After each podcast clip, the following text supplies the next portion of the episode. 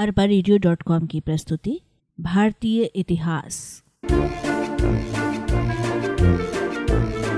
विरोध और विद्रोह का समय। पिछले पाठ में हमने पढ़ा कि बादशाह अकबर ने 50 सालों तक शासन करके एक विशाल साम्राज्य की स्थापना की। उसके बाद उसका बेटा जहांगीर सन 1606 से 1627 तक और उसके बाद जहांगीर का बेटा शाहजहां 1627 से 1658 तक बादशाह रहे। शाहजहां के काल में दिल्ली का लाल किला, जामा मस्जिद और आगरा में प्रसिद्ध ताजमहल का निर्माण हुआ। सन 1657 में बादशाह शाहजहां बीमार पड़ा और उसके चारों बेटे दारा शिकोह, औरंगजेब, शाह सूजा और मुराद बादशाह बनने के लिए आपस में युद्ध करने लगे। इस युद्ध में औरंगजेब ने अपने सभी भाइयों को पराजित कर दिया और वह सन 1658 में दिल्ली का बादशाह बना। उसने अपने पिता शाहजहां को कैद कर लिया और कैद में ही 8 वर्षों बाद शाहजहां की मृत्यु हुई। औरंगजेब के शासनकाल में मुगल साम्राज्य का सबसे अधिक विस्तार हुआ। उसे कई समस्याओं का सामना भी करना पड़ा। छत्तीसगढ़ में प्राचीन शासन पद्धति ही प्रचलित थी क्योंकि यहाँ पर किसी मुगल सूबेदार के शासन करने का कोई उल्लेख नहीं मिलता। किसानों, जमींदारों का विद्रोह। शाहजहां और औरंगजेब के समय में मुगल साम्राज्य के किसानों की हालत काफी बिगड़ने लगी थी। पूरे साम्राज्य का आर्थिक भार उन्हीं पर पड़ रहा था। सेना का खर्च, लाल किला व ताजमहल जैसी इमारतों के निर्माण का खर्च भी काफी बढ़ गया था। इसका नतीजा यह हुआ कि किसानों पर लगान का बोझ लगातार बढ़ता गया। अकबर के समय किसानों से सरकारी लगान के अलावा गांव के जमींदार, मुखिया, पटवारी आदि भी किसानों से वसूली करते थे। जब लगान ज़्यादा हो जाता तब किसान या तो गांव छोड़कर चले जाते या फिर मिलकर शासन के खिलाफ विद्रोह कर देते थे। औरंगजेब के समय कई विद्रोह हुए जिनमें किसानों की सक्रिय भूमिका थी, जैसे मथुरा के पास के जाट किसानों का विद्रोह, अलवर के मेवाती लोगों का विद्रोह, पंजाब के सतनाम पंथी व सिखों का विद्रोह, बुंदेलखंड के बुंदेलों का विद्रोह और अफगानिस्तान के रोशनियाओं का विद्रोह। इनमें आमतौर पर स्थानीय जमींदारों ने किसानों का साथ दिया। जमींदार चाहते थे कि वे स्वतंत्र राजा बने। किसानों व जमींदारों के इन विद्रोहों ने मुगल साम्राज्य की जड़ें हिलाकर रख दी। जागीरों की कमी। मुगल शासन में अधिकारियों की संख्या बढ़ती जा रही थी लेकिन सभी अमीरों के लिए पर्याप्त जागीरें नहीं थीं। जागीरों की कमी के कारण जागीरदारों में असंतोष और अनुशासनहीनता बढ़ने लगी। जागीरदारों के सामने आय संकट का भी दबाव था। इस समस्या से बचने के लिए जागीरों के अंदर ही खेती को बढ़ावा दिया जा सकता था ताकि जागीरदारों की आय बढ़ सके, परंतु जागीरदारों की इस काम में रुचि नहीं थी क्योंकि जागीरदारों का तबादला होता रहता था एवं उन्हें हमेशा जागीर के छीने जाने का भी डर बना रहता था। साम्राज्य बढ़ाने की कोशिश। औरंगजेब के सामने जागीर की कमी से निपटने का एक और रास्ता था।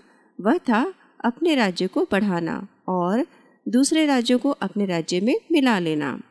मुगल साम्राज्य के पूर्व में अहोम राज्य था जो कि वर्तमान असम राज्य में है। औरंगजेब के अमीर मीर जुमला ने अहोम राजा को हरा दिया और उसे मुगल साम्राज्य में मिला लिया, लेकिन मीर जुमला के मरने के बाद असम मुगलों के हाथ से निकल गया। मुगल साम्राज्य के दक्षिण में 2 महत्वपूर्ण राज्य बीजापुर और गोलकुंडा थे। औरंगजेब ने सन 1687 तक इन दोनों राज्यों को पराजित कर अपने साम्राज्य में मिला लिया।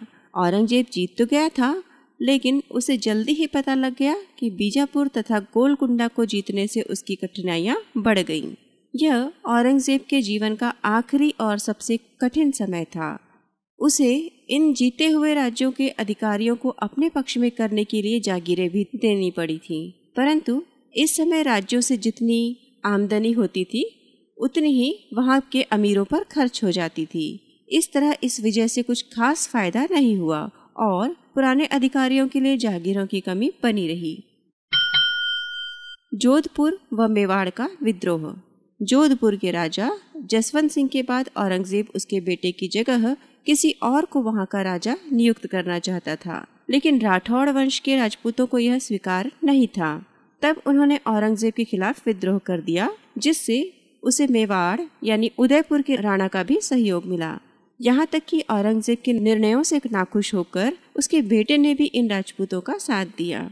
इसके बाद जो युद्ध हुआ उसमें राजपूतों की हार तो हुई, मगर वे लंबे समय तक लड़ते रहे। शिवाजी व मराठा राज्य। मराठे महाराष्ट्र के पश्चिमी पहाड़ी भागों के रहने वाले कुशल योद्धा थे। बीजापुर और गोलकुंडा जैसे दक्षिणी राज्यों में मराठा सरदारों को ऊंचे पद मिले हुए थे। ऐसे ही एक सरदार शाहजी भोसले और उनकी पत्नी जीजाबाई का बेटा शिवाजी था। शिवाजी एक स्वतंत्र मराठा राज्य बनाना चाहते थे। शुरू में शिवाजी ने छोटे छोटे मराठा जमींदारों को हराकर उनके क्षेत्रों व किलों पर अपना अधिकार किया। फिर बीजापुर के सुल्तान लड़ते रहे और अंत में बीजापुर के सेनापति अफजल खां को मारकर एक महत्वपूर्ण विजय पाई। इसके बाद शिवाजी का सामना मुगलों से हुआ। शिवाजी ने मुगल सेनापति को भी हराकर अपमानित किया। फिर उसने मुगल साम्राज्य के सबसे महत्वपूर्ण व्यापार केंद्र सूरत पर कब्जा कर लिया। औरंगजेब ने शिवाजी को काबू में लाने के लिए राजा जयसिंह को भेजा। जयसिंह ने शिवाजी को मुगलों की अधीनता स्वीकार करने व आगरा जाकर बादशाह के सामने प्रस्तुत होने पर राजी किया। दरबार में शिवाजी के स्वतंत्र व्यवहार से नाराज होकर औरंगजेब ने उसे बंदी बना लिया, लेकिन शिवाजी अपनी बुद्धिमत्ता से बाहर निकलने में सफल हुए और वापस महाराष्ट्र पहुंच गए। शिवाजी लगातार मुगलों से लड़ते रहे। मुगल सेना से लड़ने का उनका तरीका अनोखा था। वे मुगलों से सीधा युद्ध न करके उन पर अचानक तेजी से हमला करते और नुकसान पहुंचाकर वापस पहाड़ी किलों में छिप जाते थे। इस युद्ध को छापामार युद्ध कहते हैं। युद्ध के इस तरीके से वे बड़ी से बड़ी सेना को भी हरा सकते थे।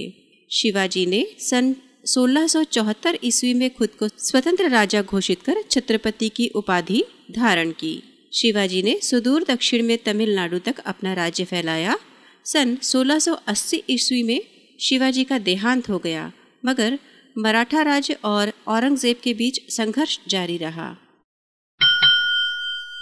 औरंगजेब की धार्मिक नीति। औरंगजेब एक रूढ़िवादी मुसलमान था और चाहता था कि मुगल साम्राज्य इस्लाम के नियम कानून से चले। अकबर ने मुगल साम्राज्य को एक मिला जुला स्वरूप दिया था, जिसमें सभी धर्मों का आदर होता था, लेकिन औरंगजेब ने इस नीति को स्वीकार नहीं किया। सबसे पहले उसने दरबार में गैर इस्लामी परंपराओं को बंद किया। उसने संगीत, चित्रकला, दूसरे धर्मों के त्योहार को मनाना आदि बंद करवा दिया। फिर कुछ सालों बाद उसने कई ऐसे कदम उठाए जिससे दूसरे धर्म के लोगों को चोट पहुंची।